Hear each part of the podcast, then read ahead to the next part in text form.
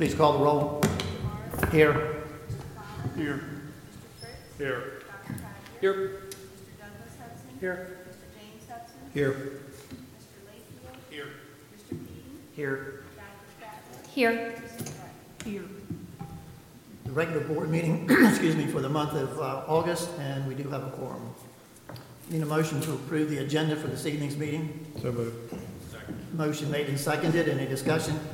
All in favor of the motion say aye. Aye. Opposed? That is unanimous. Need a motion to approve regular meeting minutes of July 24th and the executive session minutes of July 24th. So moved. Second. Motion made and seconded. Any discussion? All in favor of the motion say aye. Aye. Opposed? That is unanimous. Special recognition, Mr. Steele. Mr. Bartlett, could you join me at the podium?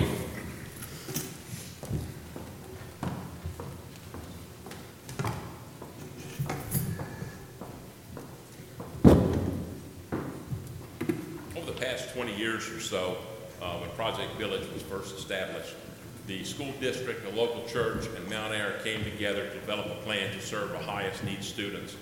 And through the years, we've managed to maintain a high-quality relationship with that community. This evening, we have gentlemen here, Mr. Roger Marino and Mr. Sean McKeon from Mountaire, and they have requested to come to tonight's meeting and address the board and the folks out there. And also, Dr. Carey, if you're out there, could you come up, please? Gentlemen.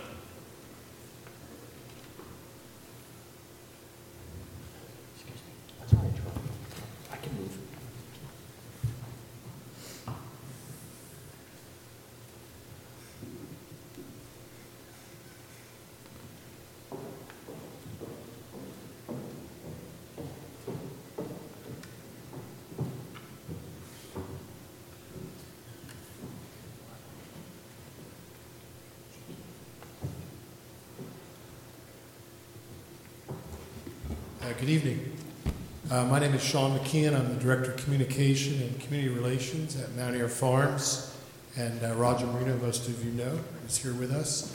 We wanted to come and just address you and just echo your sentiments. It's been a great partnership for our company to partner with the Indian River School District and Project Village.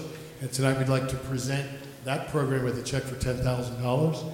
And we look forward to partnering with you in different ways, more creative ways, and to do more for the Indian River School District. So we, on behalf of Mountaire Farms, we'd like to just say we're honored to be able to do this.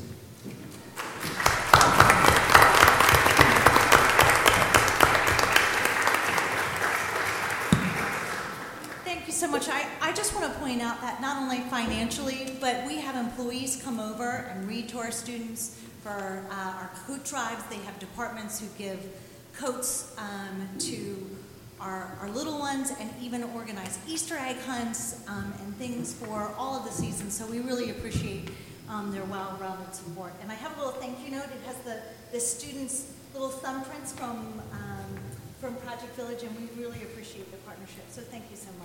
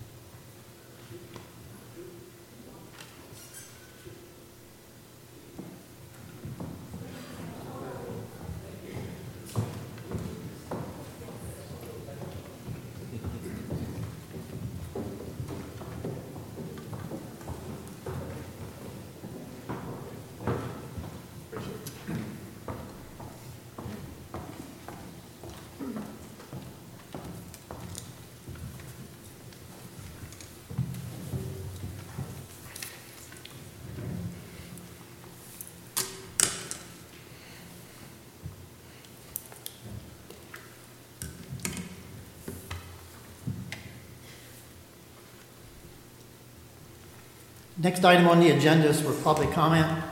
The board allows 15 minutes at the beginning and ending of each regularly scheduled board meeting for anyone in the audience who wishes to make a public comment.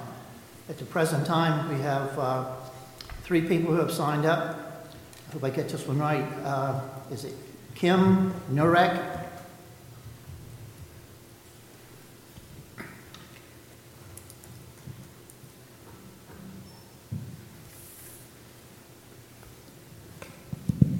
Good evening.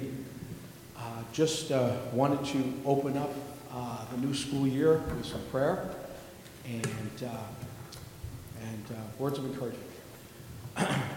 Please pray with me. Dearest Father God, dearest Lord Jesus, dearest God the Holy Spirit, sovereign God, thank you, God, for this good day, this blessed day. God, first of all, I'd like to lift up those victims and families down in Texas and Louisiana. God, we all hurt with them, and God, we just pray for safety and recovery and healing for those in those areas. We are a generous country, God, and we just pray that folks would respond as they have responded already. Lord Jesus, I'd like to open up also for this school board and pray for wisdom and guidance for all of them. They're a good bunch with, I believe, a lot of good intent. God, give them good wisdom and give them good intent for the new school year. Please bless the students, the teachers, all the districts in Sussex and in Delaware and in our nation, Lord. Pray for our leaders. Help us to be united as a country and help us to look unto you, the giver of all wisdom. Thank you, Lord Jesus. In your blessed, holy, righteous name we pray. Amen. Thank you. The next speaker is Andrea Rash.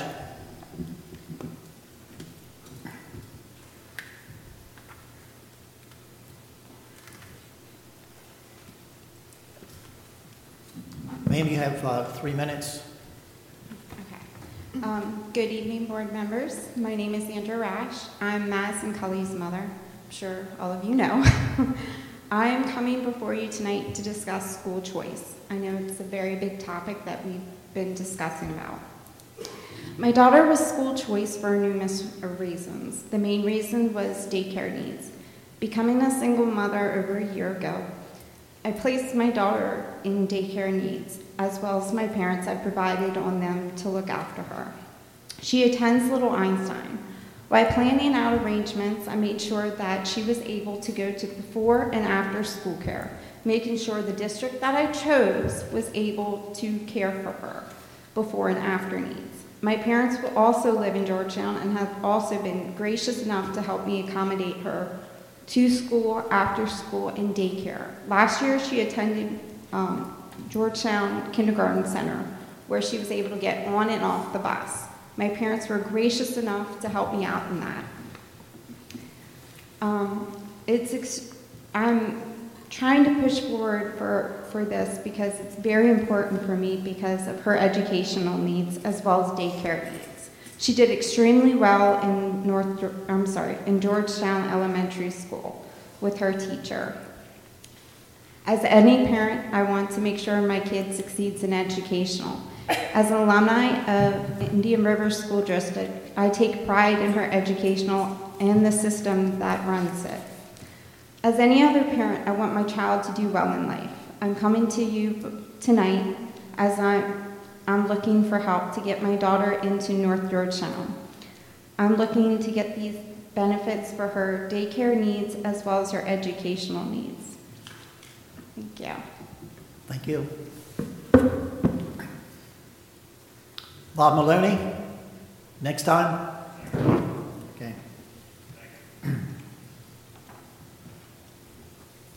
First item under new business, the Data Service Center. Mr. Thiel.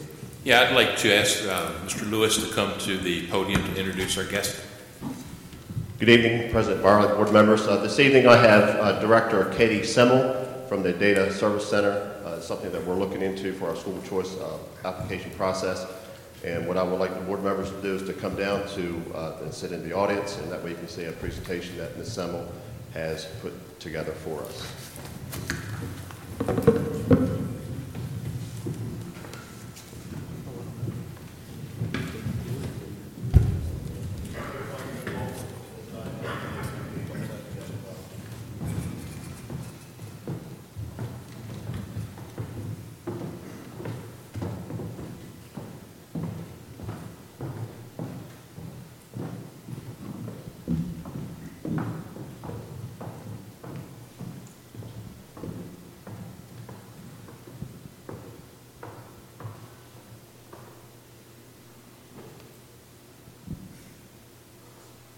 Okay, good evening, everyone. My name is Katie Semel. My voice is generally really loud, and I think the last time that I actually was in a large auditorium on a mic was when we had that earthquake, remember, years and years ago? And I didn't feel it, so everybody just got up and left the room, and I was like, what is going on? So hopefully that doesn't happen tonight. What I'm going to do is I'm going to show you what our choice system looks like.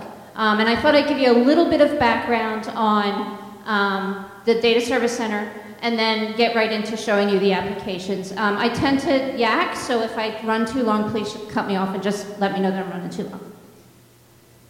Okay, the Data Service Center, we've been around for about 40 some odd years. We've been doing data processing, application development, and support services for school districts in Delaware for about that long.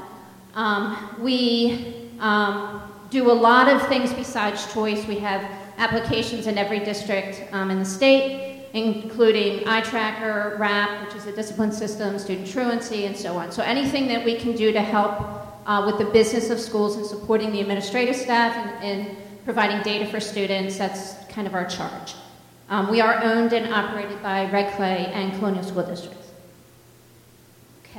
So we have actually been supporting choice since its inception years and years ago. And when we first started, we were on a mainframe-based system, which we retired about 12 to 13 years ago now. And then we created some online applications. But one of the problems with that is, I think it was like 3 or 4 districts. There's Charter School of Wilmington, some of the Newcastle County districts. And they were very siloed. So when parents went to submit an application, it was a different process for each one. So in Newcastle County, choice is a huge, huge deal. It's very political, and it is very competitive. So a lot of parents will choice to multiple schools. And it was harder for them just because it was a Charter School of Wilmington specific application, Red Clay specific application. So when the state came out with the standardized application for choice, we rewrote our entire system to make it more parent-friendly. So now there's one place for parents to go. During the course of the choice season, we will process over 25,000 applications through the system. The system stays up and running all year long, but the height of it is that choice window that happens from the beginning of November to the middle of January. Okay? And please feel free to ask me questions as I go along. I think about in 2015, 2014 we rolled out the new system and we had a handful of districts on it. 2015 is when we entered into a state contract with the Department of Education. Basically the role that DOE plays is they provide guidance, they provide information on regulation, but we at the Data Service Center, we run the whole show. We do all the training, we do all the support, and we help all of the districts through the entire process. Okay, so right now this is our core team. This is a major project area for me. So I do all the training, I do all the lottery support, and then one of the things that we can do through this system is bulk notifications, either through email or through hard copy letters. So I'll show you some of that as I go through. And then Will Hines, Kat Hoffage, she's the day-to-day person. She will, if you guys decide to go this route, she will be Juanita's best friend. She is just amazing. She handles all help desk calls. She answers every single question about regulation and forms and processing and all of that. And she just does a great job. Will Hines is our product developer. He came into the Data Service Center, actually this was his very first project, and he's knocked it out of the park. He's done a great job developing this application, and every year adds to it to make the functionality so that it makes the life of the choice processing person much easier. Okay, so our school choice applications, there's actually two. There's a public side of the system, and then there's an internal administrative processing side of the system. So I'm going to show you a little bit of both of those today. And I'm not going to go through those lists there. Okay, so the overview of the process is parents submit a choice application. The district processes that application, okay, determines if it has everything that it needs to be accepted as a complete application. Then we work with the district to help with an electronic lottery if you choose to do that. You don't have to do an electronic lottery right now, but if you choose to do that, we will support you through that whole process. We run the lottery. The lottery takes about, and it takes into consideration all of your preferences. So if a preference is to invite siblings of returning students, that goes first. We process them first, they get in, and then we move on to the next preference. So every district is a little bit different depending on what they want to do, but the lottery can handle all of those different processes. And then once the lottery is completed and it's reviewed and it's finalized, then we send out bulk invitations, waitlist information, that sort of thing. And then after that, the district just processes waitlist. Okay? Any questions so far? All right.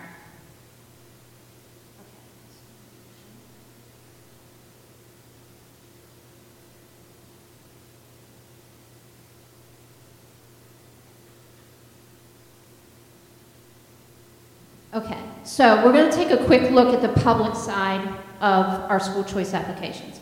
This is schoolchoicede.org. So all of the applications that parents submit online go through this site, okay? Now, well, we've tried to make this very simple because we don't actually do training for parents. So we've tried to make the system very intuitive, very simple for all the parents to use. Let me scroll down here. Okay. So one of the things that we have, and we have not updated the system for the 2018-2019 choice season yet. It's still on 17-18, so we will do that next week.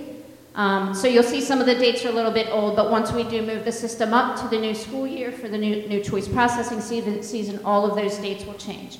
But one of the things we wanted to make sure that we had front and center was some of the rules around school choice, what you can do as far as the applications are, what you can't do, that sort of thing. So that's right there for parents to review.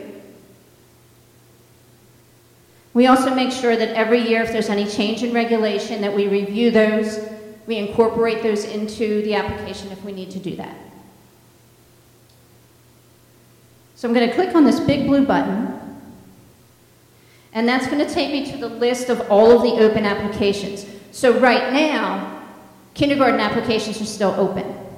Okay, so they run a much longer period of time than 1 through 12. They open up beginning of November and stay open all the way through to the beginning of the new school year. Okay, so kindergarten is open. And so you will see that every district that we work with in charter school should be listed here if they have a kindergarten. Okay, and basically what we're showing here is the district name, the date that the form opens, which schools have as an example kindergarten. And then the capacity information is really a public information is to give some type of indicator as to whether or not that building has room to accept kids in as to do invitations. So when you see at capacity waitlist expected, in most cases there's not going to be anybody pulled off the waitlist because they just simply don't have room to accept new kids into the building. Okay, so it's just information for parents to see as they're making choices to submit applications. Good? Question? It's really up to the district. There's an 85% rule, I think it's 85, where if your building is already at 85%, you don't have to do invitations past that point. But some districts will take it right to the edge, some will go over. Sometimes it's a matter of kind of what your shifts are during the year.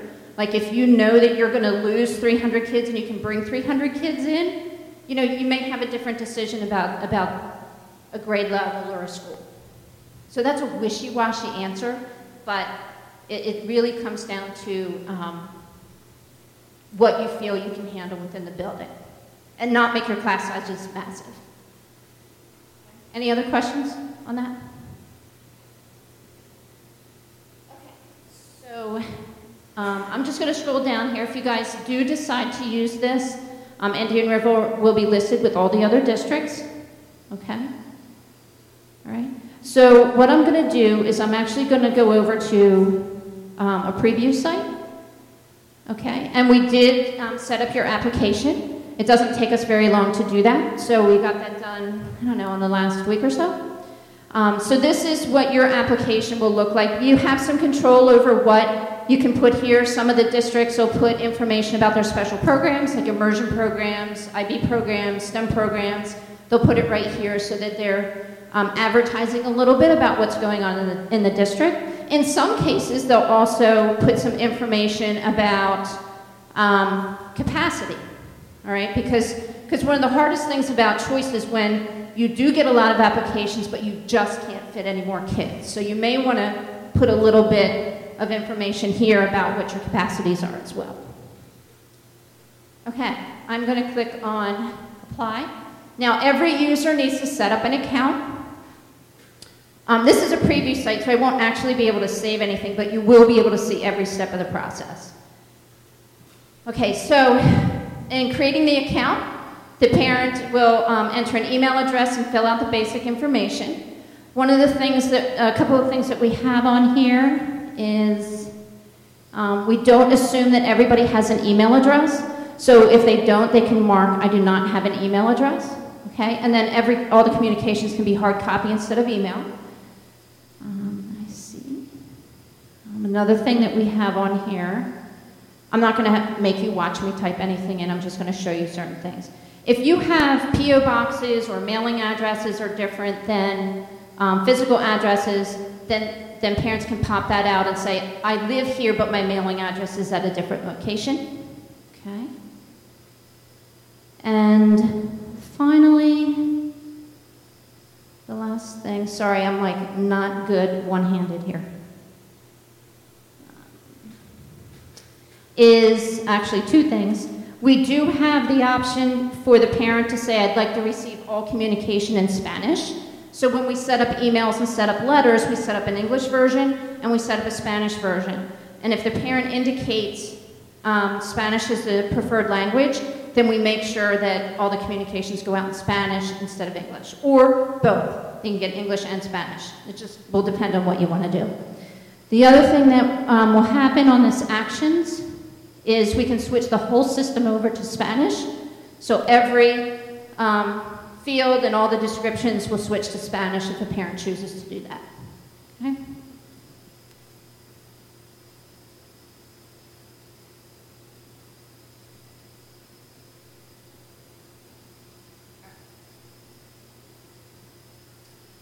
So I'm going to go ahead and log in, just bear with me.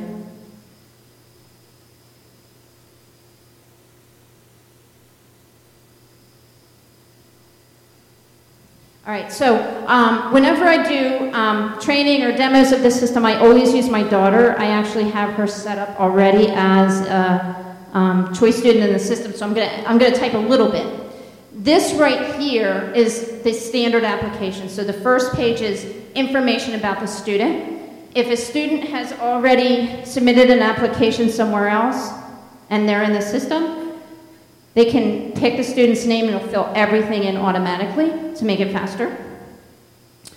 Since I already have her as a choice student in the system, I can't do that, so just bear with me one second.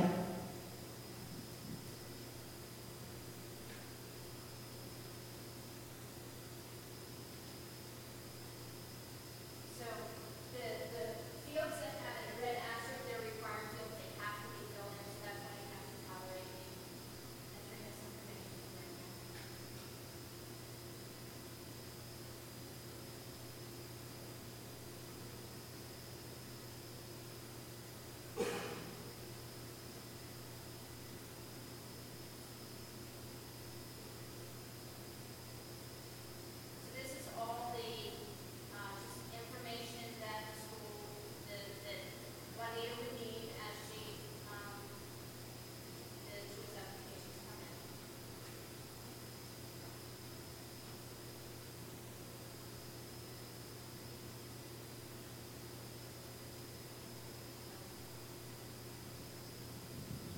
Thank you for putting up with that. Okay, the next page is information about parent and guardian, so they have to fill in one. There are two places for parent guardian. And then I'm going to click next. And the next page is about siblings.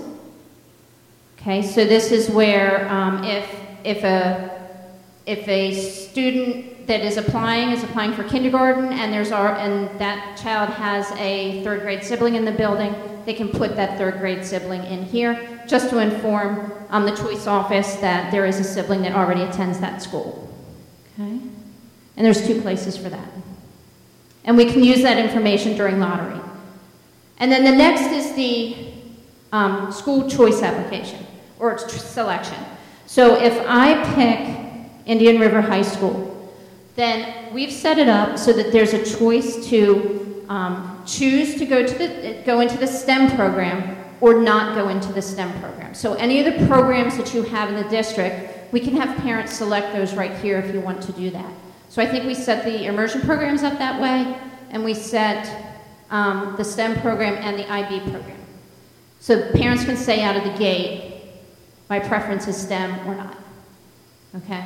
In some cases, they may say, my feeder is Sussex Central, but I want to go to Indian River. And in that case, they may pick STEM as their first choice, and the regular education as their second choice. Okay. And that's okay. They can do that as far as the system is concerned. All right. And I'm going to pick IB. All right. And then the final page of the application is documents that need to be uploaded. So some of what you're asking for is attendance records, discipline records, academic records. So parents can actually upload the documents here, and then we have a way to review those. And it's actually really simple to upload it. I'm not going to do that. They just click on select a file, click save, and it'll upload the document. And then the final page is the confirmation page. Okay. And notice that it says that these items are required, but they're not attached. I can still submit the application, even if I don't have those documents. It'll just come in as complete, and then parents can submit those later if they need to. Okay. And then the final statement, this was something new that was added, I think last year or the year before, is it certifies that everything on the application is accurate, and that if it is found that it is not, then the application is void. So I can't submit it because this is a preview site, but I click submit at this point. I'd get a confirmation page and a confirmation email at that point. Okay, so that's the public side. It's really easy. Like I said, during a choice period, we'll process 25,000 applications easily. And very rarely do we get calls in my office about using the application. So it is very simple for the parents to use. Any questions?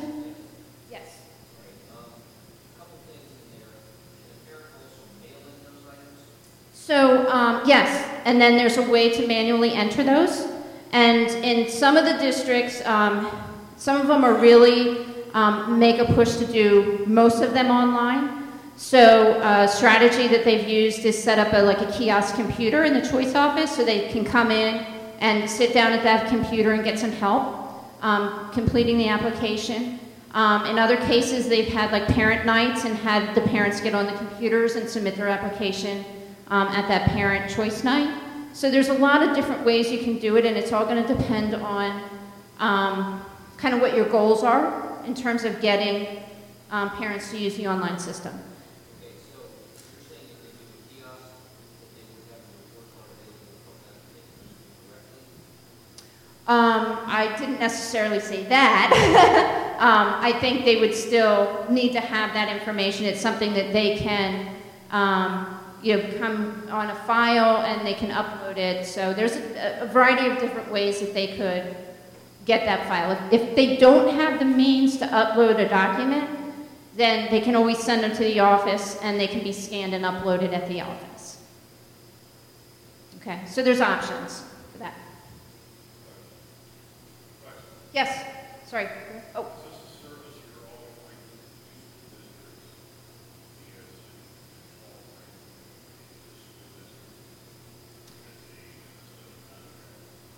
So, do you mean, so let me just, I want to make sure I answer your question. So are you just asking if the Data Service Center is offering this as, to be available for Indian River? There's no fee. The state pays for it. The state pays for it.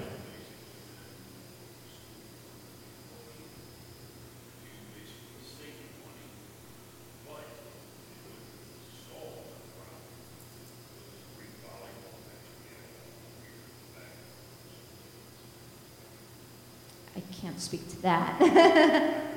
Yeah. So basically, it's no cost, so it's basically a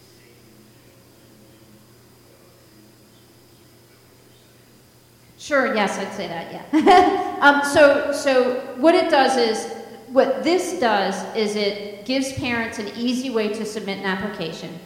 And then, but it also makes the processing within the choice office much easier, because instead of spending time doing data entry from handwritten forms, the information comes in through the online application. That's a matter of processing it. And the other thing that happens at lottery time, and the difficult thing to do when you have multiple schools at a grade level, so when you've got multiple elementary schools, multiple middle schools, multiple high schools, is to deal with the ins and outs that happen with choice. So when someone is invited out of Indian River, now you've got a seat there and you can put someone in. So the lottery handles all that electronically. So, and that to me is a really difficult part to get it right if you're doing it by hand. And it's very time consuming. Would you agree? Yeah.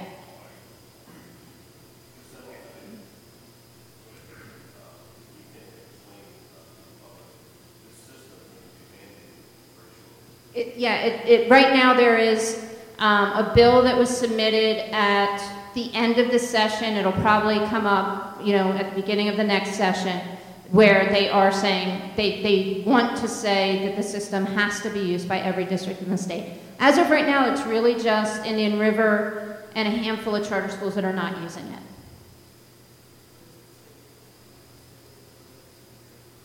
It's a bill that was submitted at the end of the session, so the bill would have to pass first. So it's really not an issue until, if it does pass, then it'll be in effect probably next choices season, not this choice season.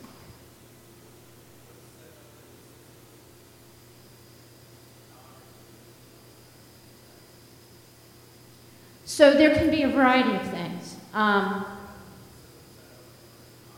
Yes. Yeah. But they're not necessarily lottery-related denials. So sometimes kids are too young to start kindergarten, so that could be a withdrawal that happens because of that. Sometimes there's applications that parents want to, they don't live in Delaware yet, and they have to be a resident of Delaware to submit an application. And then, are there other examples of when you've discipline, attendance, and academic issues?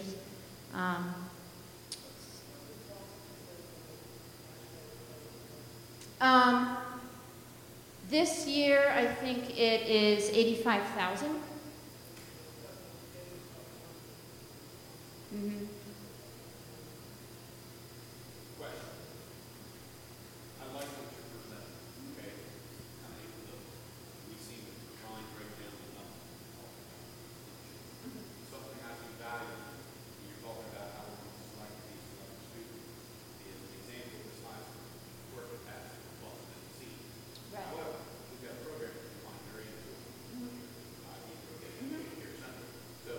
Is this technology smart enough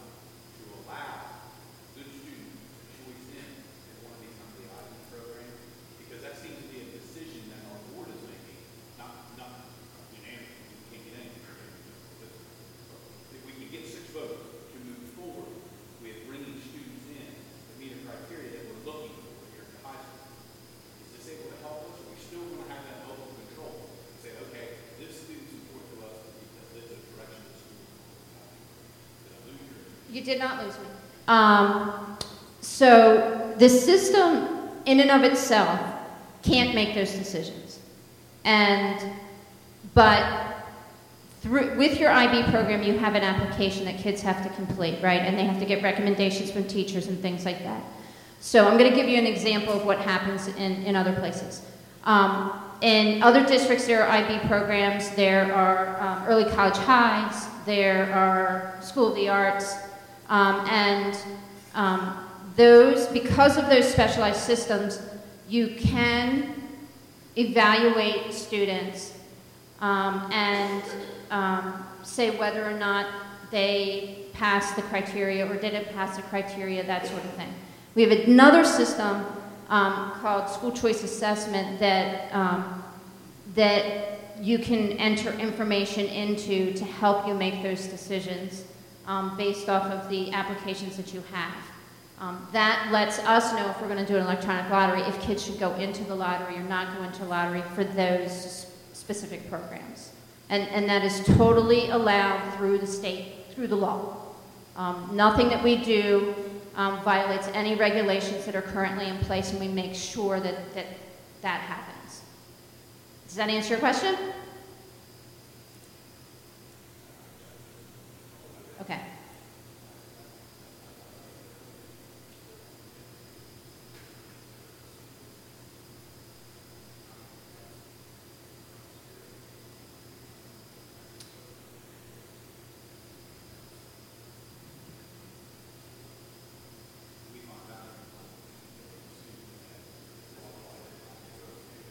Right, so you have certain criteria. You've got the kind of like a line in the sand, right? So that's where the school choice assessment application can come into play. And we didn't talk about this in detail when we did the webinar, but we can talk about how that would work.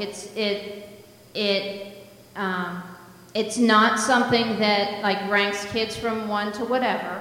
It's just saying these 100 kids meet the criteria for this very rigorous program, and I've got 50 seats available, and then we run the lottery to get 50 kids in. Okay.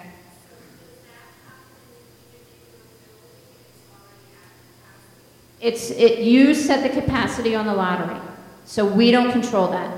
So you say, I've got 500 kids in this building, I can only fit 450 kids, I can't accept any new kids into the building.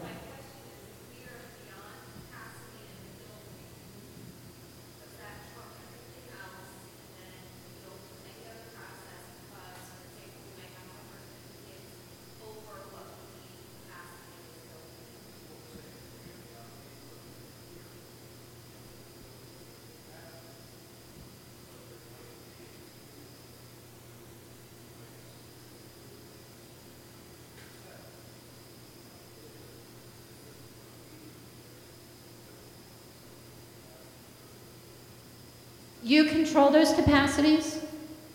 So,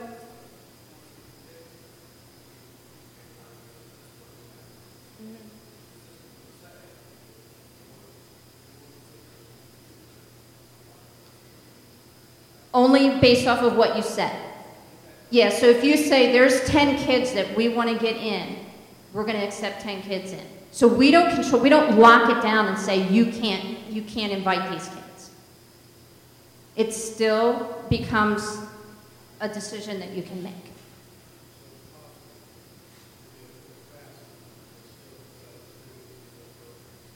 It's a district or school decision.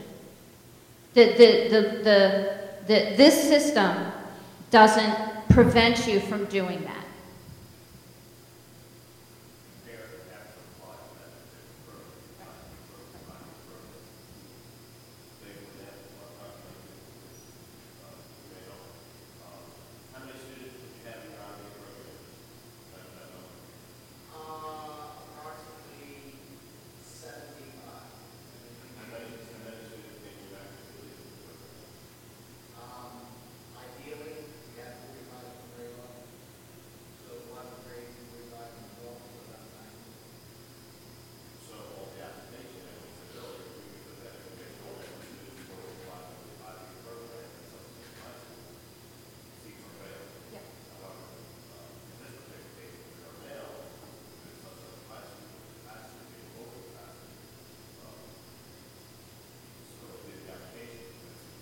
Yeah, I mean, I can show you. Right.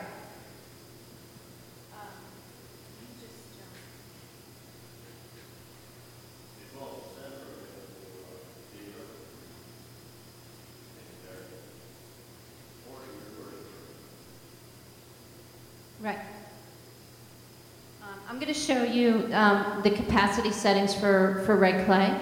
And Red Clay can get close to 3,000 applications during a choice season. And they're way more complex than anybody else. So they're always a good example.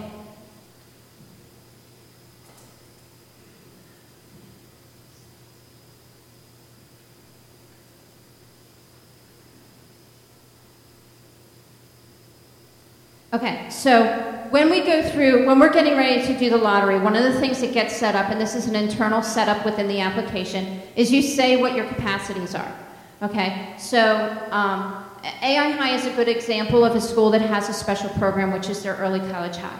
Okay, and I think last year was the first year that we had it set up as a program for kids to select. And basically, what they're saying is, at ninth grade, we've got 65 seats that we can fill. Okay, so the capacity is 65. There's no kids that automatically feed into that program. So that green 65 over and projected seats available, we know we can put 65 kids in that school.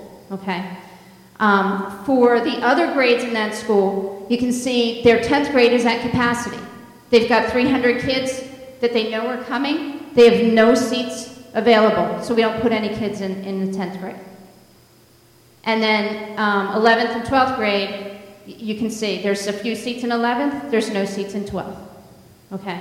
Because their projections are saying, we just can't fit any more kids. They go through, right, they'll go through and they'll look at these percentages, and even though, so one of the things that we do for Red Clay is we do a complex projections calculation. And so they'll initially put those numbers in here, but then they'll go through and go, okay, well, we know at this one school we've got this really large sixth grade that's going to be moving up through the grades, so we're going to adjust the capacity so that we don't end up with these big bubble grades going forward. Does that make sense? So you control what those are. You've got capacities, projections, and then seats available. Okay.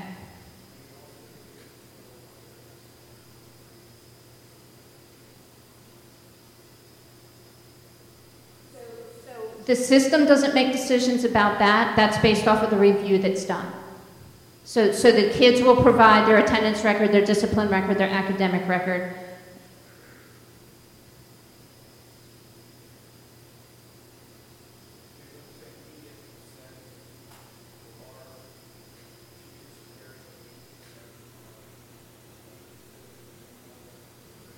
So let me show you.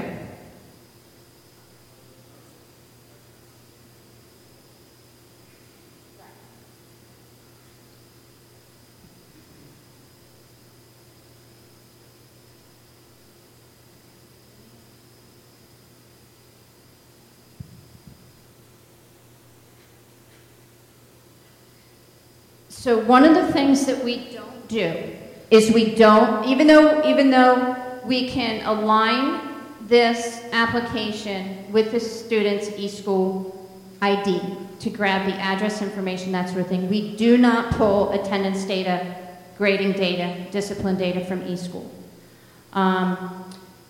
The only way that you get that into this system is by the documents that the parents provide when they submit the application.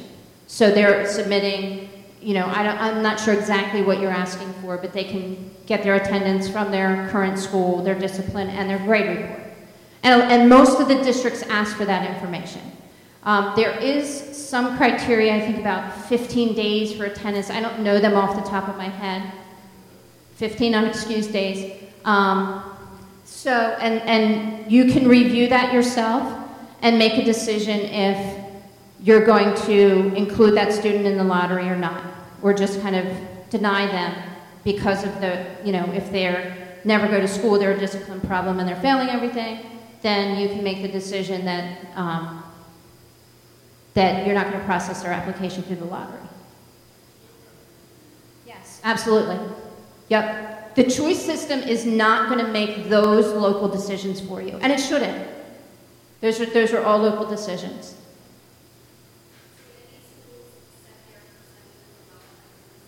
Yep.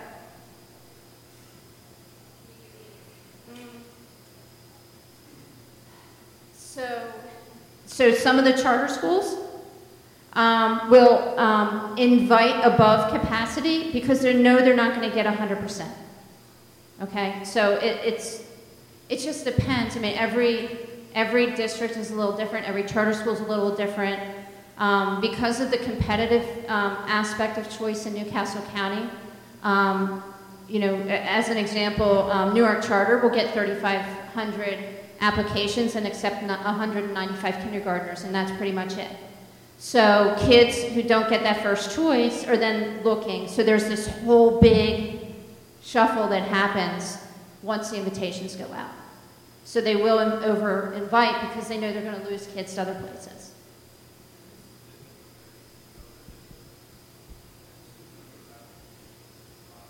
No, they've gone up. Because it's easy. It's easy for parents to put the application in.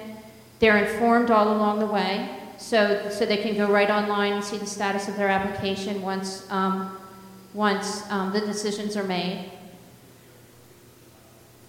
That is, again, a choice that the district makes to ask for that information, and it does add to the processing, and it does add to the work that the parents have to do. But like I said, most of the districts in the state do ask for that information. Because you can. Right now the law says that you can ask for that information. Do you want me to show you this page? Do you have any other questions for me?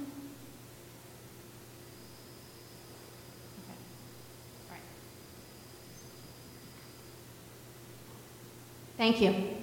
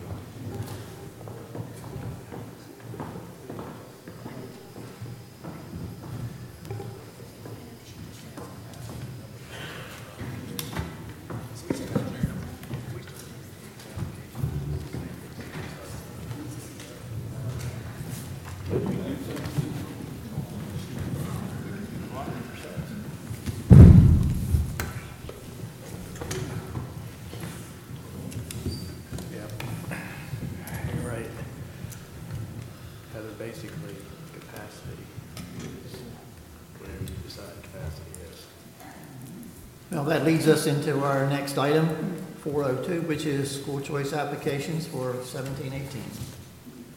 Thank you, Mr. Barley. This evening we have a total of 46 school choice applications. 28 of those have been accepted, 18 have been denied, 16 denied due to capacity, one has been denied due to attendance, and one denied due to discipline. And these applications have been pre-approved by Mr. Barley due to the time. Parents need to know whether or not their son or daughters are one in a particular school. So we do need more votes on these documents this evening. I'd like to make a recommendation that we accept the principal's and the superintendent's recommendation for school choice. So moved. Second. Which is what we're looking for. That is correct. That's correct. Thank you. You're welcome. Anyone have any questions? I just have a question about, there was a discussion, I know there was a meeting recently. Did we get any closer to defining capacity? We did, okay. Yeah, we did, and that's, I was going to chime in as soon as we went through this. We did. We put together the committee. I think Mr. Layfield had requested. Mr. Hudson was on the committee. We had building principals on the committee. Mr. Lewis, myself, Juanita, Justice Oakley was on the committee, as well as a few other people, and we reviewed things. I can tell you what we really came up with, and Jim, speak up if I'm wrong. We felt by looking at things, 85 is a low number for capacity. That is a low number. One of the things we looked at was, and I did a spreadsheet where I calculated with our buildings, our current capacity, an 85% capacity, and 95% capacity. We felt the 95% kind of cut it pretty close. It did not leave a lot of room if you get bombarded with a high level of kids coming in. We talked a little during the meeting we had, and Jimmy and I even talked this afternoon. We arrived at a 90%. We thought 90% may be a fair, good capacity number for us to look at. We do have a couple of our schools. We got some information Mr. Booth found back in 2002 when we had some buildings. We reviewed that information. We were able to build capacity numbers on those and make adjustments. We also did a physical square foot capacity count based on the formula used by architects. And we came out with what we feel, and I ran these through the principles, and we feel that these are capacities. I will tell you, Georgetown Middle went down. One of the big reasons being auxiliary gyms count for middle schools. They don't for elementaries. And when we went to investigate, the elementary is actually using the auxiliary gym at that complex. So that did back theirs down. However, they're about 89% capacity of where we are. The schools that we have, if you want to know, at capacities, Philip Shaw's about 69%. Law Baltimore's at 90%. 80, John A. Clayton's at 84. East is at 99.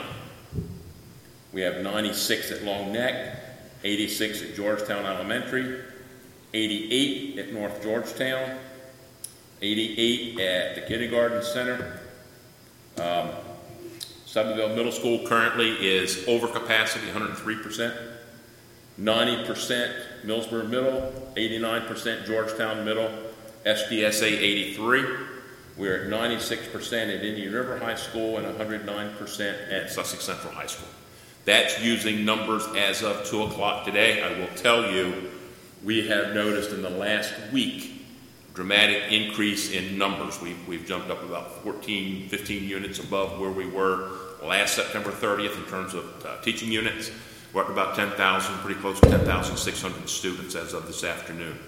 This week, next week, and the week after will be three big weeks where we will see a lot of kids come in. And we'll also lose kids, but we'll see a lot of kids come in.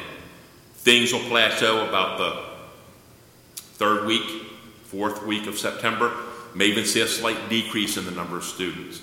However, what we generally see at that stage, we will see a slight increase in the units generated because students who come from other districts or out of state who have special education services, sometimes we don't have that into the computer at registration time. So, we feel pretty confident on where we were. We went through, Mr. Lewis and I talked with every single building with a submission.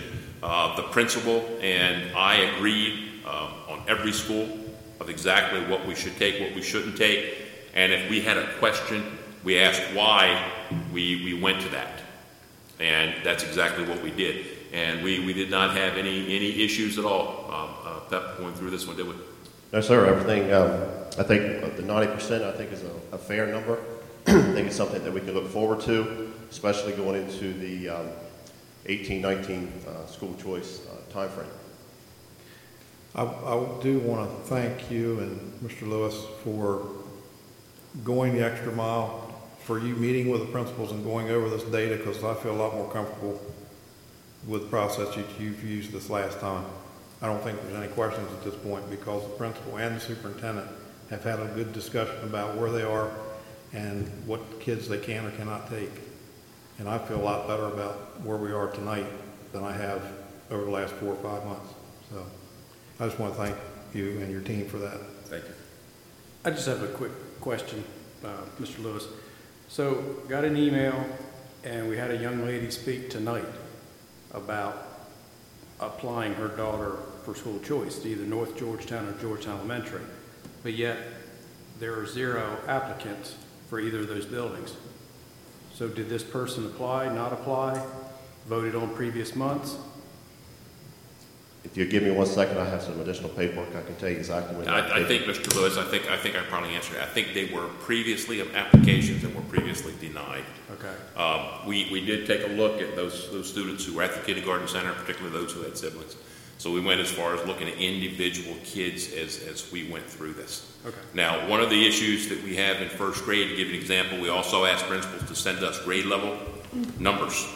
And taking a look, for example, at Georgetown Elementary, they're at 86% capacity. However, their first grade numbers are 22, 23, and their TAM classes in first grade are 25 and 26. So at this stage of the game, we still will probably get students come in. May not be a lot, but we're just a little skeptical about adding school choice kids right now with not knowing over the next 2 weeks of where we are. Mr. Fritz, one of the things we did do, we went through every child at Kindergarten Center, Georgetown Elementary, and North Georgetown. I mean, I wanted to see where those numbers were. And I felt good after that process was done about where we were, what was going on at the grade levels, and, why we're having these difficulties. So that's just my take on it. I'm just curious, since the person spoke this evening, why there wasn't any, but if it's somebody we already voted on, then... That is correct. They were denied July 24th board meeting. Okay. And I think tonight's, one of the things we wanted to consider this evening is taking a look at the Data Service Center. I will tell you that I had a chance to take a look at this, the new choice law this summer. I think it was the June or July meeting with Dr. Bunning up in Dover. It was presented. They thought at that point it was going to go through this session. And they were asking for some input. And I can tell you, you heard tonight's presentation. This is a huge issue in Newcastle. But it is also an issue that people do things so differently.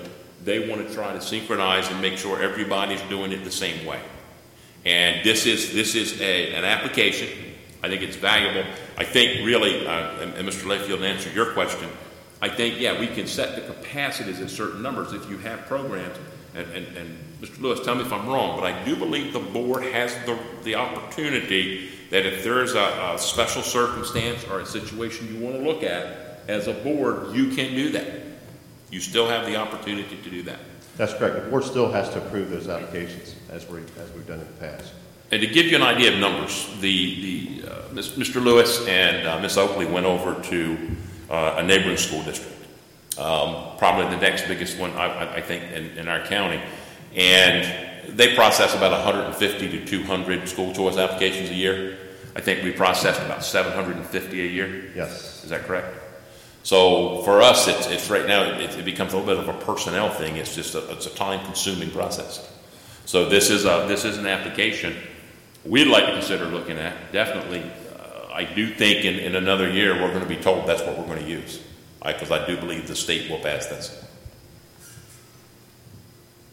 And also on your in front of you on those red folders, that's information that Ms. Semel put together, so you can take that home with you and review that as well. Are there any other questions about school choice? I would need a motion. I already made one. Motion made and seconded. Any discussion? All in favor of the motion, say aye. Aye. Opposed?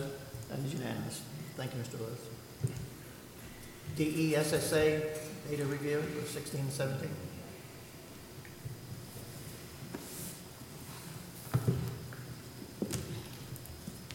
Good evening. You should have on your report docs a PowerPoint that reviews our 2017 DESSA data. That's the Delaware System of Student Assessment. Most specifically, I'm going to go over our smarter assessments, our DCAS assessments, which are science this year, and our SAT. I will tell you that this information has been reviewed with the cabinet. It's also been reviewed recently with all the principals, and they've set some goals for themselves and their schools around this data.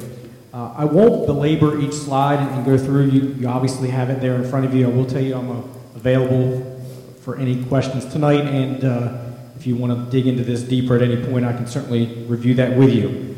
But I would like to kind of go through and tell you what these slides are indicating. Slides 2 through 7, that's your ELA data for 3rd, 4th, 5th, 6th, 7th, and 8th. And some of the things that we did to organize this is you'll see there's the red line that goes through those data points, those bars. That is the state data. That red line will kind of help you see our schools in comparison with the state. What the principals did and what we did and what I ask that you do is look for the trends in comparison to the state, and I think you will be pleased in many cases that our schools are above the state data and in a lot of cases also moving on a trajectory up, whereas the state maybe has plateaued or it has even dipped a little bit. But you can see, you know, you are familiar with our schools and the demographics within our schools, and we always want to see that trajectory forward as we're looking at these bar graphs. Again, slides 2 through 7 is your ELA. Once you move, that's your English language arts. Once you move into slides 8 through 13, that shifts gears to math.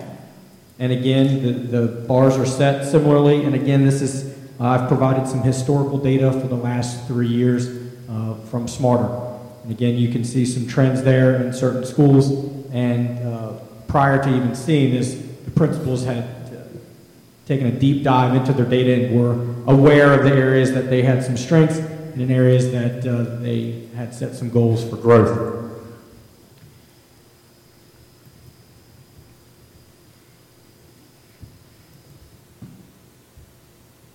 Any questions on slides 1 through 13? Okay, once you move into slide 14, this gives you your disaggregate data. Both in the next several slides is disaggregate broken down by grade in both ELA and math. ELA is first, and then math is second. This is the most of our demographic areas. There are some others, and in order to maintain a category, you must have at least 15 students within that particular group. And again, I've provided historical data from the last 3 years for Hispanic, African American, white, special education, low income, and ELL. Some of these subgroups are quite large, some of them are small. And again, I've provided that first on your far left in each one of these graphs is all data, so that's every student in the group compared to your disaggregate data.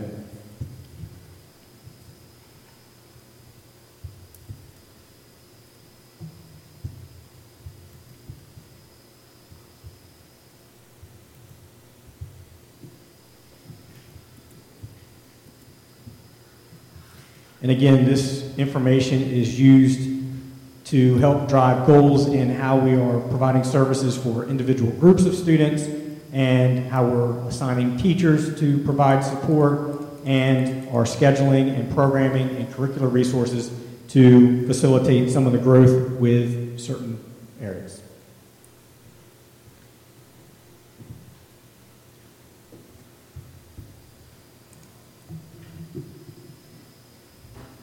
Any questions with our disaggregate data?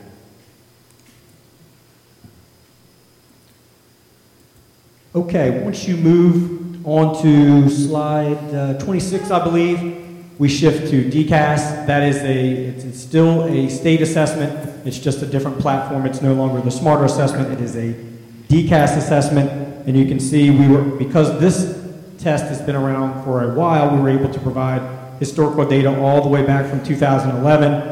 And as you can see, this is just science, so it is just in certain grades. So the first slide was science. You can see 5th grade. You can see the trend is similar with Indian River as it is with the state, although we are above the state. The next slide is 5th grade science proficiency. And you can see there's a lot of information there, but I wanted to provide you with as much as we had.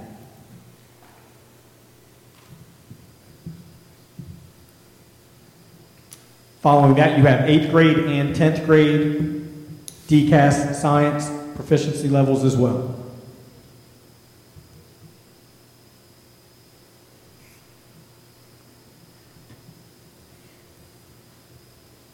Any questions with DCAS science? Again, that's 5th, 8th, and 10th grade.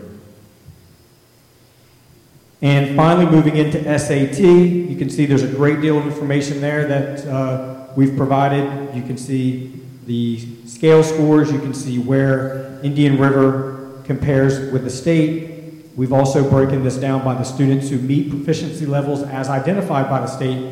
And you can see each of our high schools, how they compare with the state and with one another.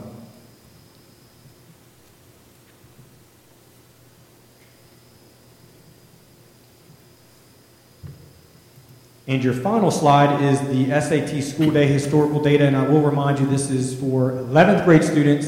It's mandatory all students take this test on a designated school day, and this is the historical data since we've been conducting this assessment since 2014, and you can see where the schools have grown and where the state is in our comparison to those.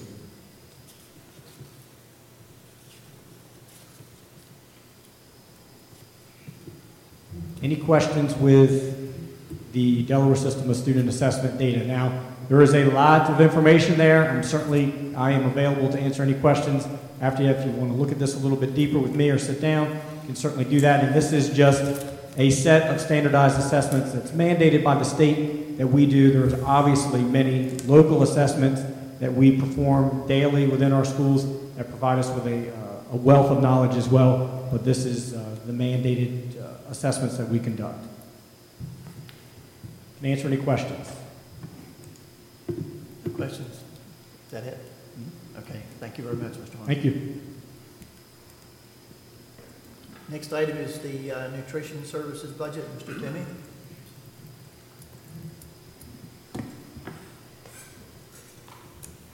Good evening. Ladies and gentlemen, on your board docs, you will find the proposed nutrition services operating budget for the upcoming school year. The budget is conservative, provides for contingency, sets monies aside for future equipment renovations, and ensures that the Nutrition Services Department remains solid. This does require a motion and approval of board. Motion. Second. Motion made and seconded. Any discussion? All in favor of the motion, say aye. Aye. Opposed? That is unanimous. Next item, Mr. Timmy, also? Yes, that's the meal prices. I'm recommending that all meal prices for the students remain the same. We do need to make some minor adjustments to the adult pricing to stay within regulations with USDA. 5 cents to the lunch, 5 cents to the breakfast, and then I've had to modify some of the meal component a la carte prices to stay within regulation. Kept them as low as I possibly could. The cheapest I can charge for an adult meal is $3.54 and a quarter. I'm recommending $3.55. The cheapest we can charge for an adult breakfast is $2.32 and a quarter. I'm recommending $2.35, so we don't have to deal with tax. Everything else is staying the same. That would require a motion and approval of the board. Okay. Are there any questions? So moved. Second. Motion made and seconded. Any discussion? All in favor of the motion, say aye. Aye. Opposed? That is unanimous. Thank you, Mr. Toomey. The next item on the agenda is I asked for this to be placed on there. This is for the new committee approvals. It would be the District Finance Committee and the School Choice Committee. We just need a motion to approve. So moved. Second. Motion made and seconded. Any discussion? All in favor of the motion, say aye. Aye. Opposed? That is unanimous. Thank you all. Next item, DEOS Weather Station. Mr. Booth.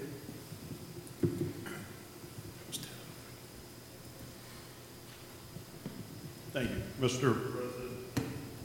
Board members, tonight I'm happy to have with me Kevin Brinson from the University of Delaware.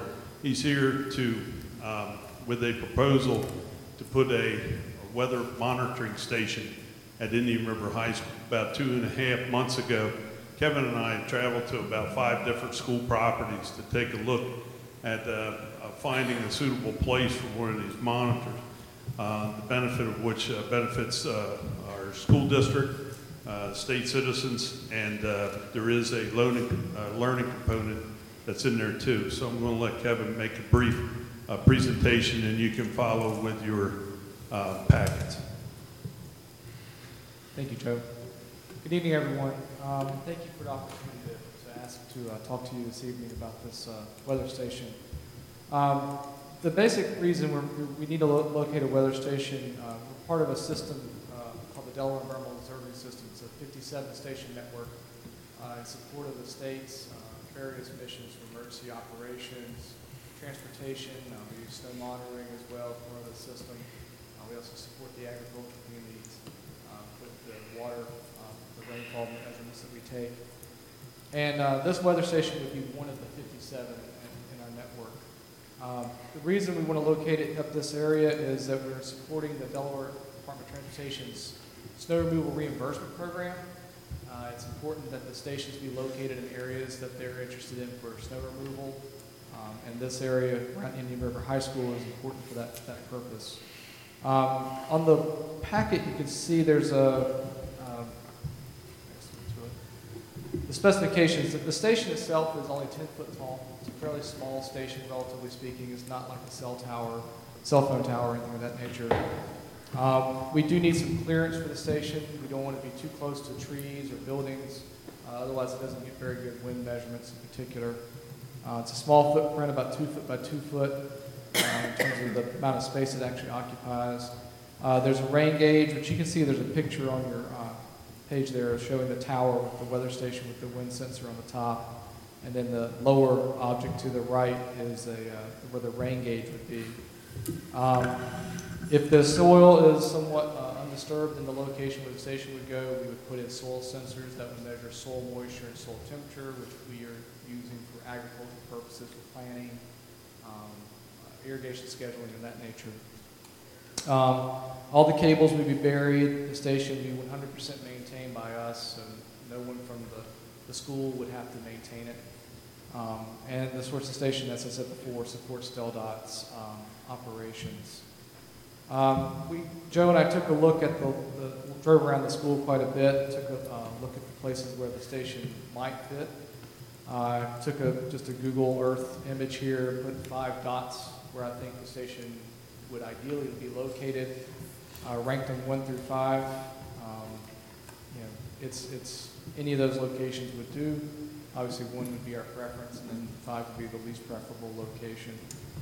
And the last thing I just mentioned, as Joe mentioned before, is that the station reports weather data. It's real time.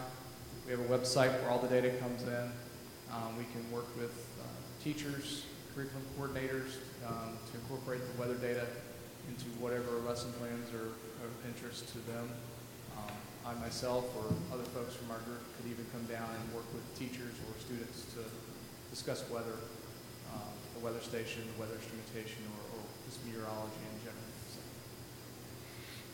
Thank you. Are there any questions? Where's the next closest station to this proposed location? There's one actually right here near Stokely Center. We also have a station near Long Neck, actually the Oki Preserve out on Long Neck Road. And then we had a station, this station was in Selbyville. So actually, we're relocating the station. We want to relocate it to Indian River High School. And we also have a station up at Harvest in Delaware as well. Does anyone else have any questions? You're asking for approval for this evening? Yes. Make a motion to accept. Second. Motion made and seconded. Any discussion? All in favor of the motion, say aye. Aye. Opposed? That is unanimous. Thank you very much. I just wanted to add one thing. I'll get together with Principal Williams to find which of the locations would be most suitable for the school out of those 5. All right, thank you, Kevin. Next item is the New Century Club disclosure. Mr. Barlow, I have Joe here. Do you want to go through this? You want me to do it, Joe? You can do either way. Sure. Okay, let's... Yeah, there's one particular bid that we have here will have to be done in exec session. Should we wait to discuss this after executive session? We could, yes. Was there one we can't get into? We're going to discuss 2 of the 3. I think it's better to discuss a little bit in executive session, come out and take a vote on it, because as per some of the policies we were reading about executive session, I think land costs and other issues are something. I think I think I provided the board with the information that we discussed at the last meeting, and I think it's, but I do think that you'll have to discuss things and figure out which way you want to go with this. So I think it would be appropriate in an executive session to begin with. But make a motion to table this till after executive session. Need a second. Sorry. Motion made and seconded. Any discussion? All in favor of the motion, say aye. Aye. Opposed? That is unanimous. Thank you, Mr. Bigg. Thank you.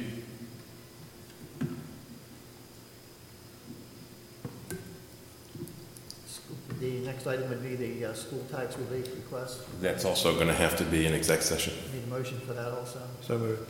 Third. Motion made and seconded. Any discussion? All in favor of the motion, say aye. Aye. Opposed? That is unanimous.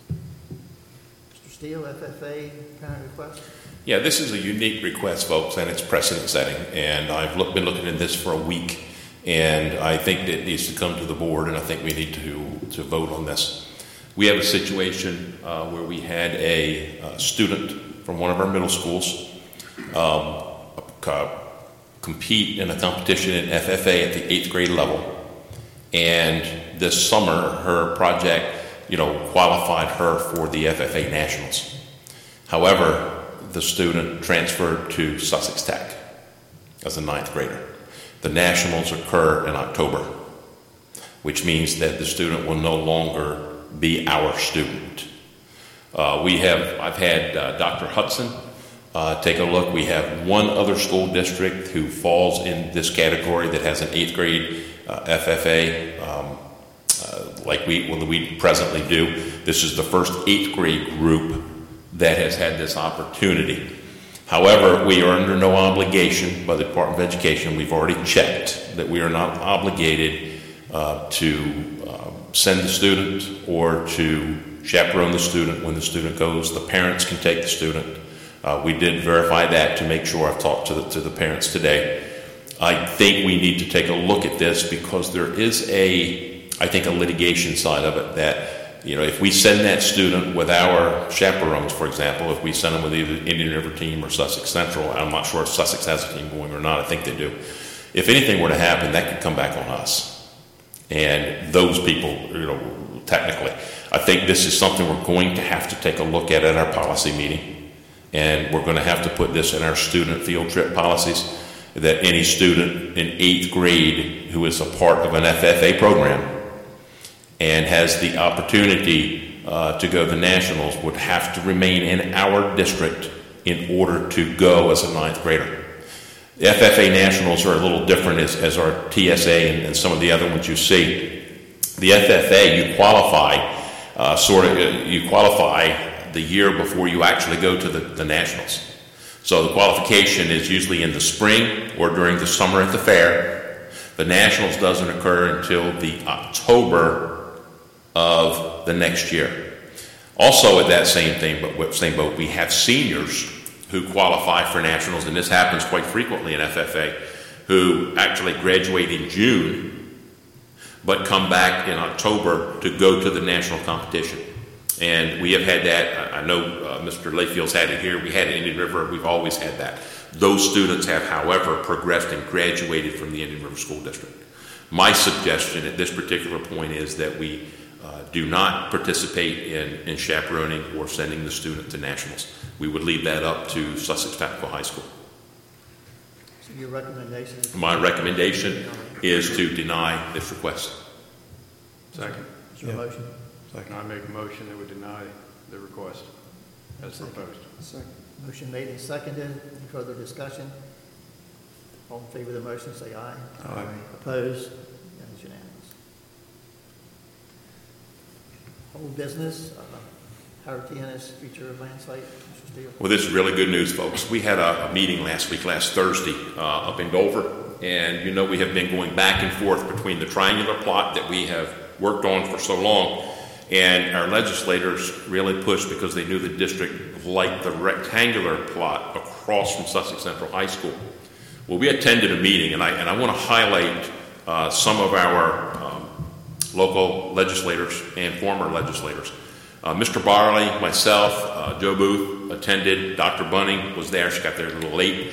But Representative Dave Wilson, Harvey Kenton, Senators Petty, John, and Hocker, and former Senator George Bunning were in attendance, along with the Connie Holland, the person in charge of state planning, and Mike Jackson came over from OMB.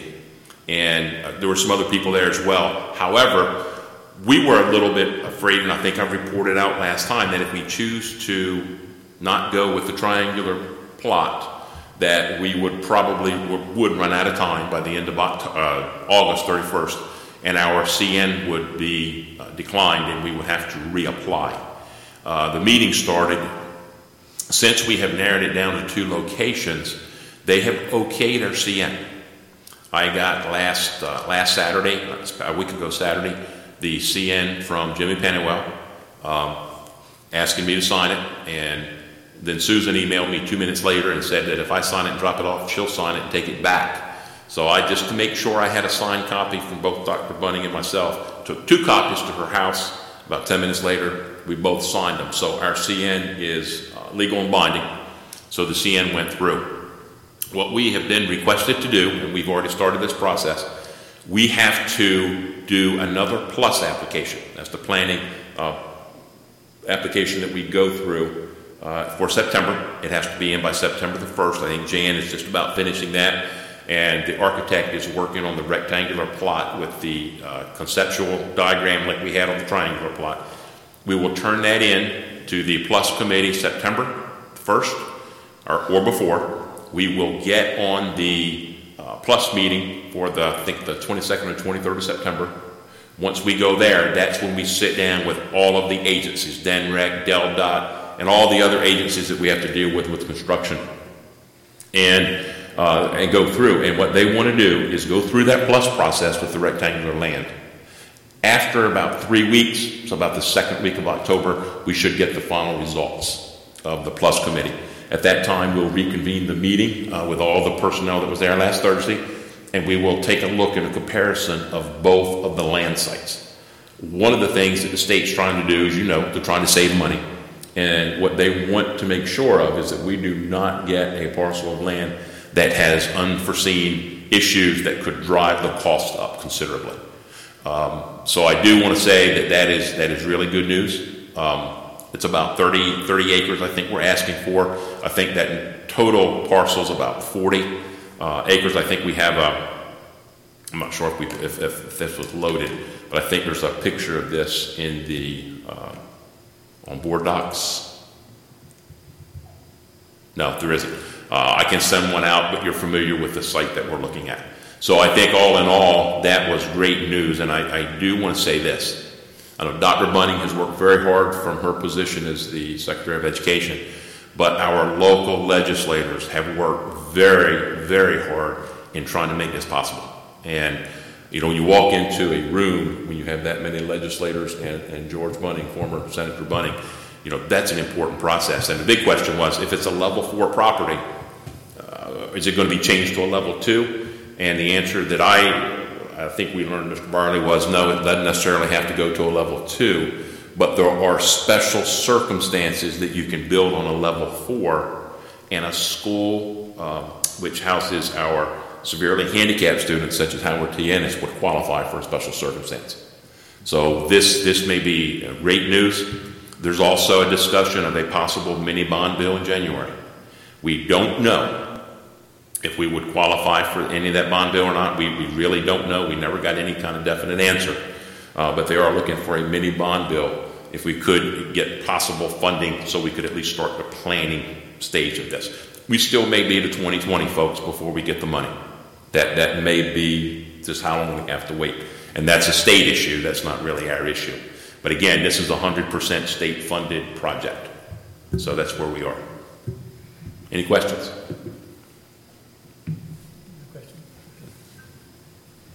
We need a motion to table the next two items, 502 and 503, and so move executive session. Second. Motion made and seconded. Any discussion? All in favor of the motion, say aye. Aye. Opposed? That is unanimous. Committee reports, athletic fields oversight, Mr. Hudson. Yeah, we did not have a meeting last month. Our meeting starts September 11th at 6 o'clock. Okay, all of our meetings will take place on that. So comprehensive school safety, Mr. Layfield, do you have anything? We'll be starting back with the comprehensive school safety meetings starting in September. Okay, thank you. Finance will be discussed when Mrs. Steele gives the report. Curriculum, Mr. Hudson? No meeting. Mary Bailey Scholarship, Mr. Fritz? Nothing to report. Special Education Task Force, Dr. Statler? Our first task force meeting this year will be on September 18th. We do plan to expand the committee and have a few new people joining the group this year. Special Education Week has been scheduled for this winter, just like last year. Planning efforts are currently underway. It will be held February 28th through March the 2nd. We will also be hosting 4 parent focus group meetings this year throughout the district. We found that last year they were such a great opportunity to be able to connect with our parents and families and communities throughout the district. So the dates for those will be forthcoming. Most likely we will have 2 in the fall and 2 in the late winter or early spring.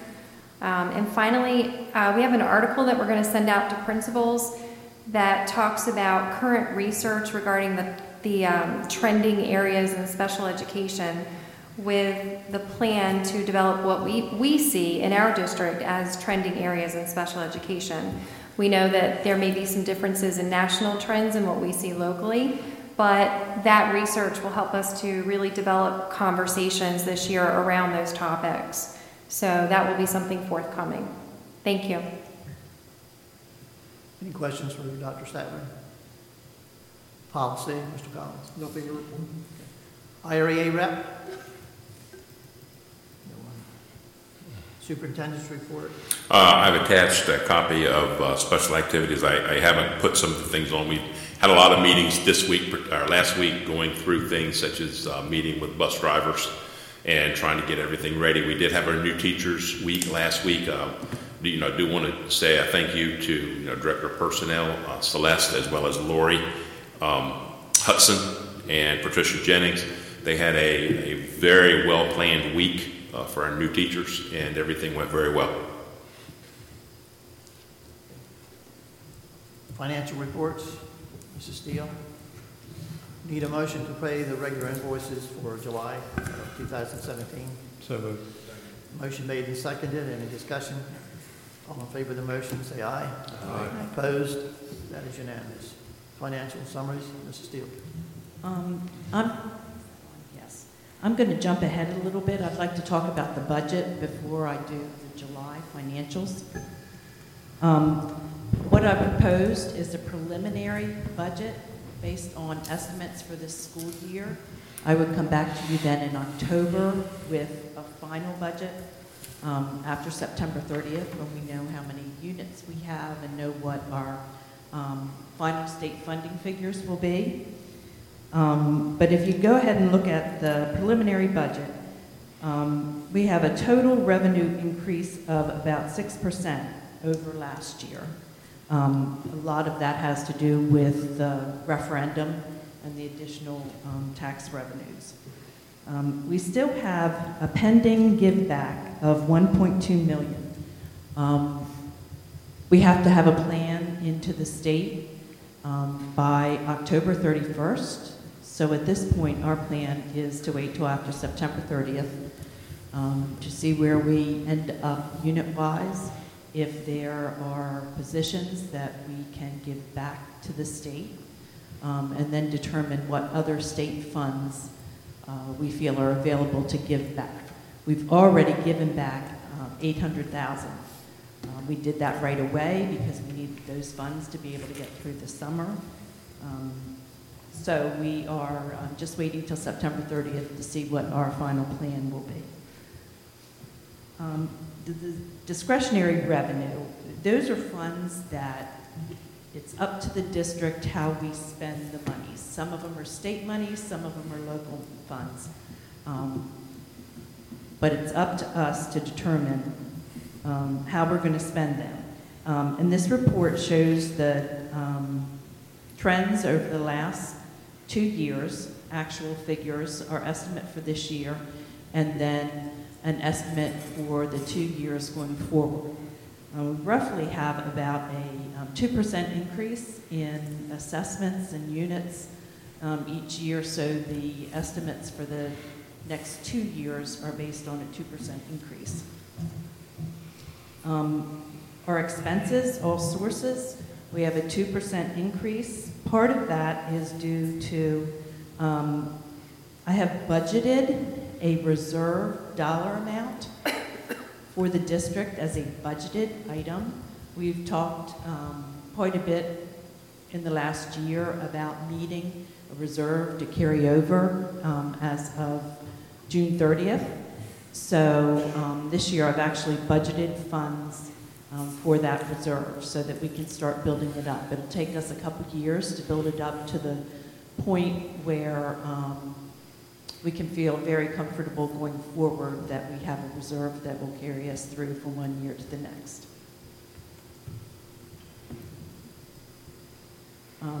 The discretionary budget is very similar to what we had last year. The one change is I've pulled safety and security out as a line item, and we'll show that each month, our tax revenues that we will obtain from the 8 cents that we said will be used for safety and security. I will show that revenue offset by our expenses moving forward. There's also analysis of our tax rates over the last several years. It shows almost 20 years. Estimated tax revenue with all sources is almost $49 million.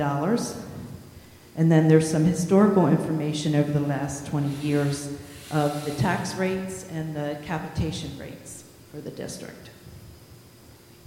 Additionally, I have a budget for Howard T. Ennis. Again, I've budgeted the revenue from all their sources. They also have $140,000 give back that we have to determine. So the state additionally took money from Indian River School District and Howard T. Ennis School. Their expenses have decreased by about 8% this year. A lot of that is due to salaries. We had more state units last year that we were able to pay from state dollars instead of local dollars for the staff at the school. And so now let's go back to the July financials.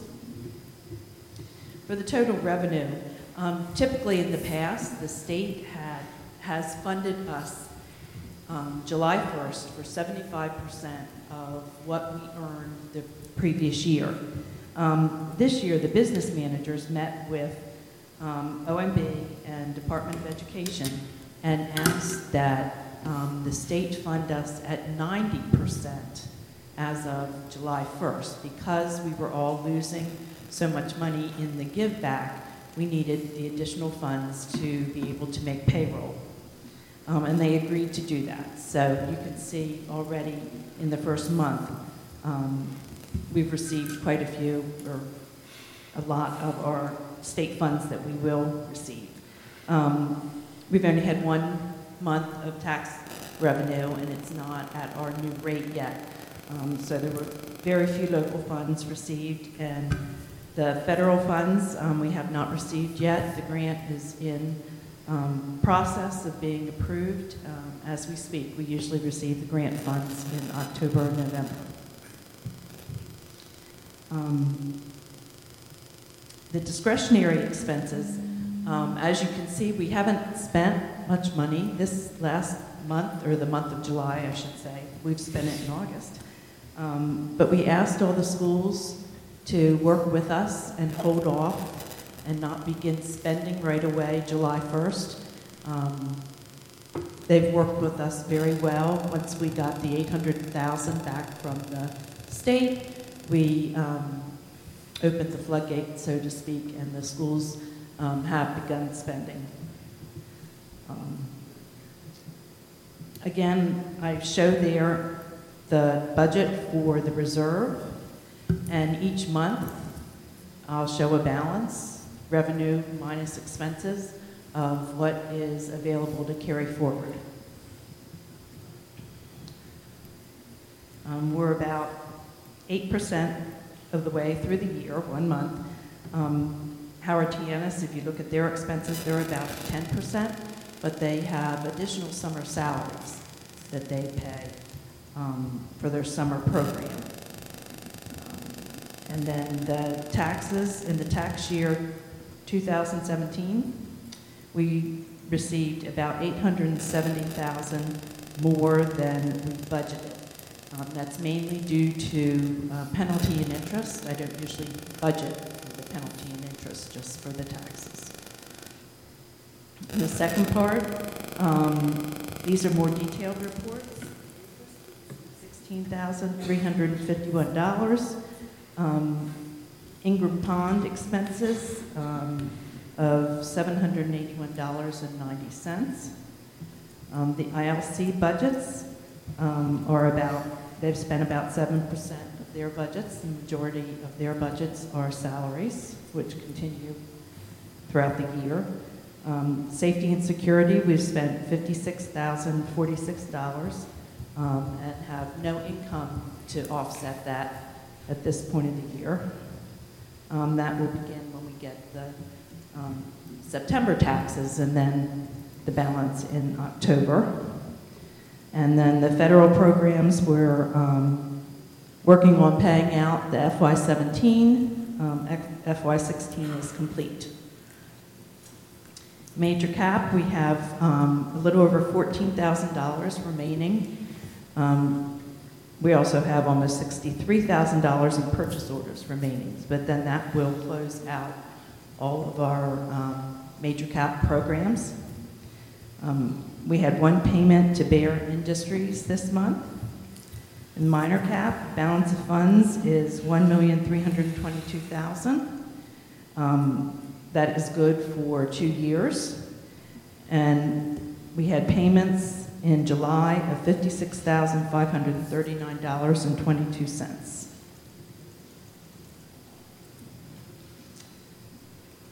And then the next thing, I think, is me still. The financial position report. This is a report we have to do 3 times a year for Department of Education. This one reports from July 1st to October 15th. We have to project.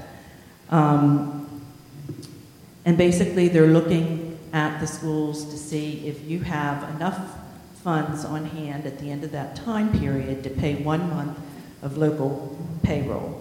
Our projected balance is $4.9 million, and 1 month of local payroll is $2.5 million. Anybody have any questions on any of the financial reports? Any questions at all? Okay, thank you.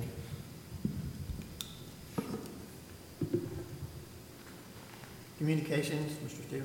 Mr. Bartlett, we have one request by the use for the Millsboro Middle School softball field on Saturday, September the 17th, by Emmanuel's House Church. I would recommend we approve that. So moved. Second. Motion made and seconded. Any discussion? All in favor of the motion, say aye. Aye. Opposed? That is unanimous. 9.02, we have 2 field trip requests. Both are overnight. Both are the FFA Nationals trip from our 2 high schools. I would recommend that we approve both of those. So moved. Second. Motion made and seconded. Any discussion? All in favor of the motion, say aye. Aye. Opposed? That is unanimous. Mr. Barley, I forgot that I actually need approval on the budgets and the financial. Okay, going back up to 805, we would need a motion to pay the fiscal year 2018 budget. I make a motion. We accept our budget. Is there a second? Second. Motion made and seconded. Any discussion? All in favor of the motion, say aye. Aye. Aye. Opposed? That is unanimous. Thank you. Yeah. So moved. Second. Motion made and seconded. Any further discussion? All in favor of the motion, say aye. Aye. Opposed? That is unanimous. Item number 10 is for the second public comment. Mr. Maloney, do you wish to speak?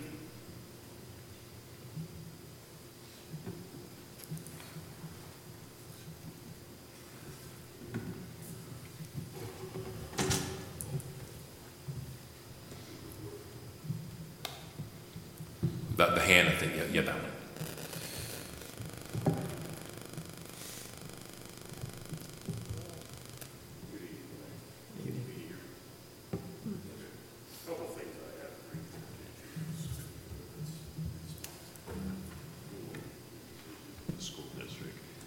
They appear on your website, okay?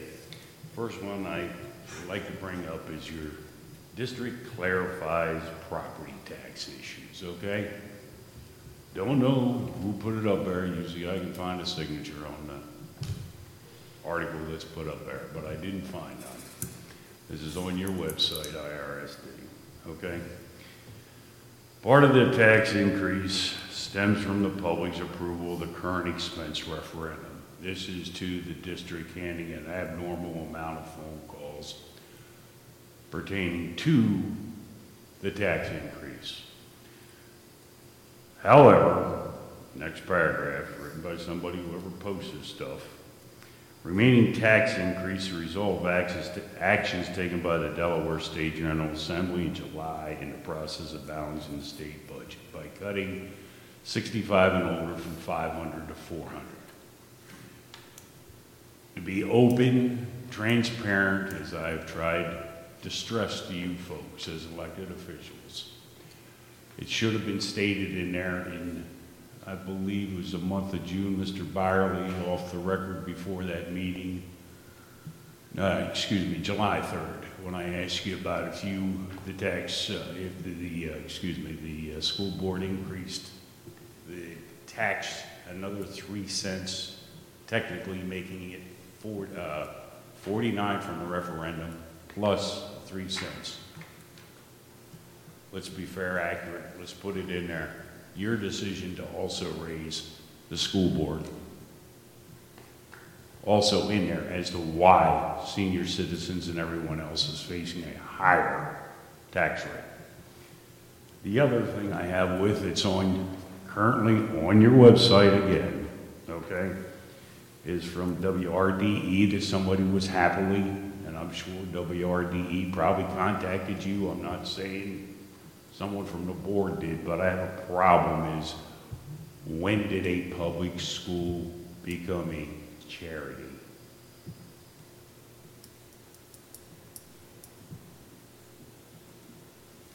Seconds. Yeah.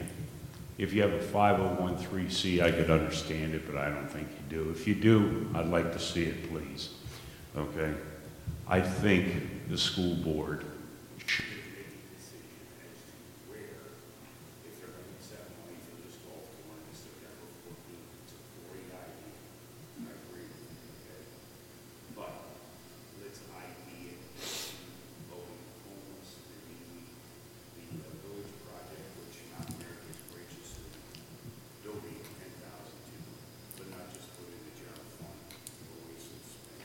Time.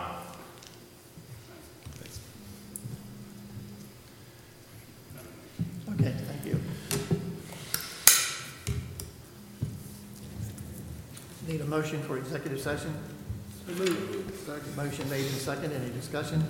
All in favor of the motion say aye. Aye. Opposed? That is unanimous.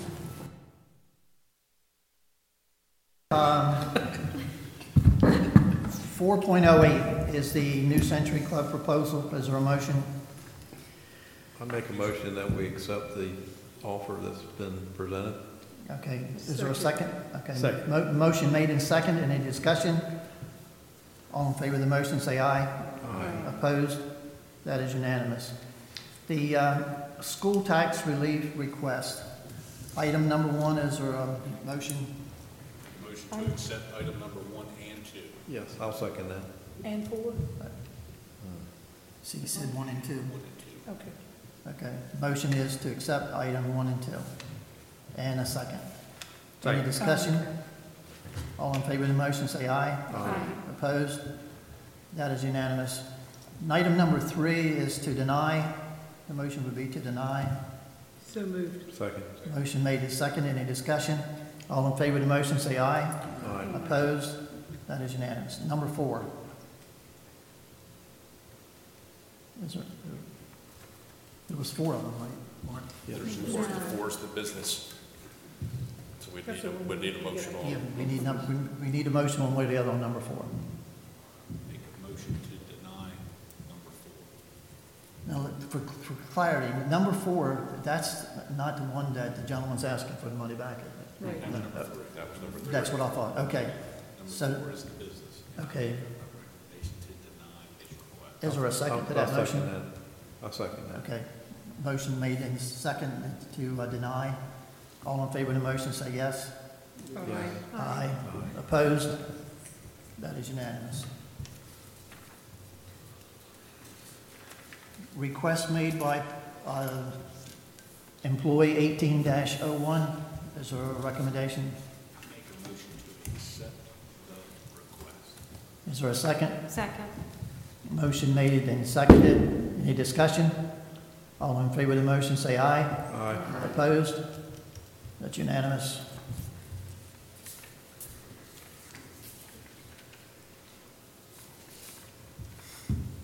Personnel agenda.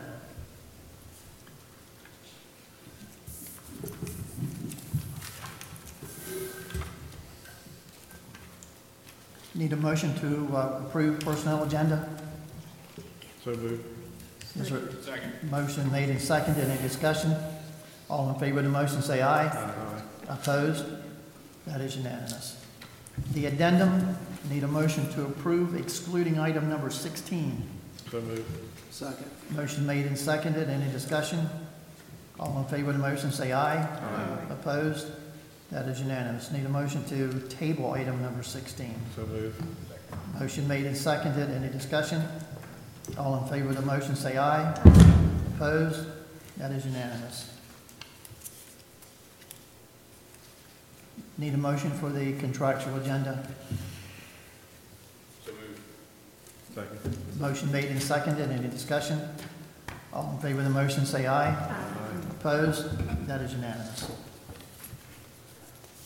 Is there more? No, you have to do that. And we don't have to do negotiations. Oh, I'm sorry, negotiations. Need a motion on a recommendation for negotiations. So moved. Is there a second? Second. And that would be with a contingency that they agree. Yes. Okay. All in favor of the motion say aye. Aye. Opposed? That is unanimous. No further business come before the board. Meeting is adjourned.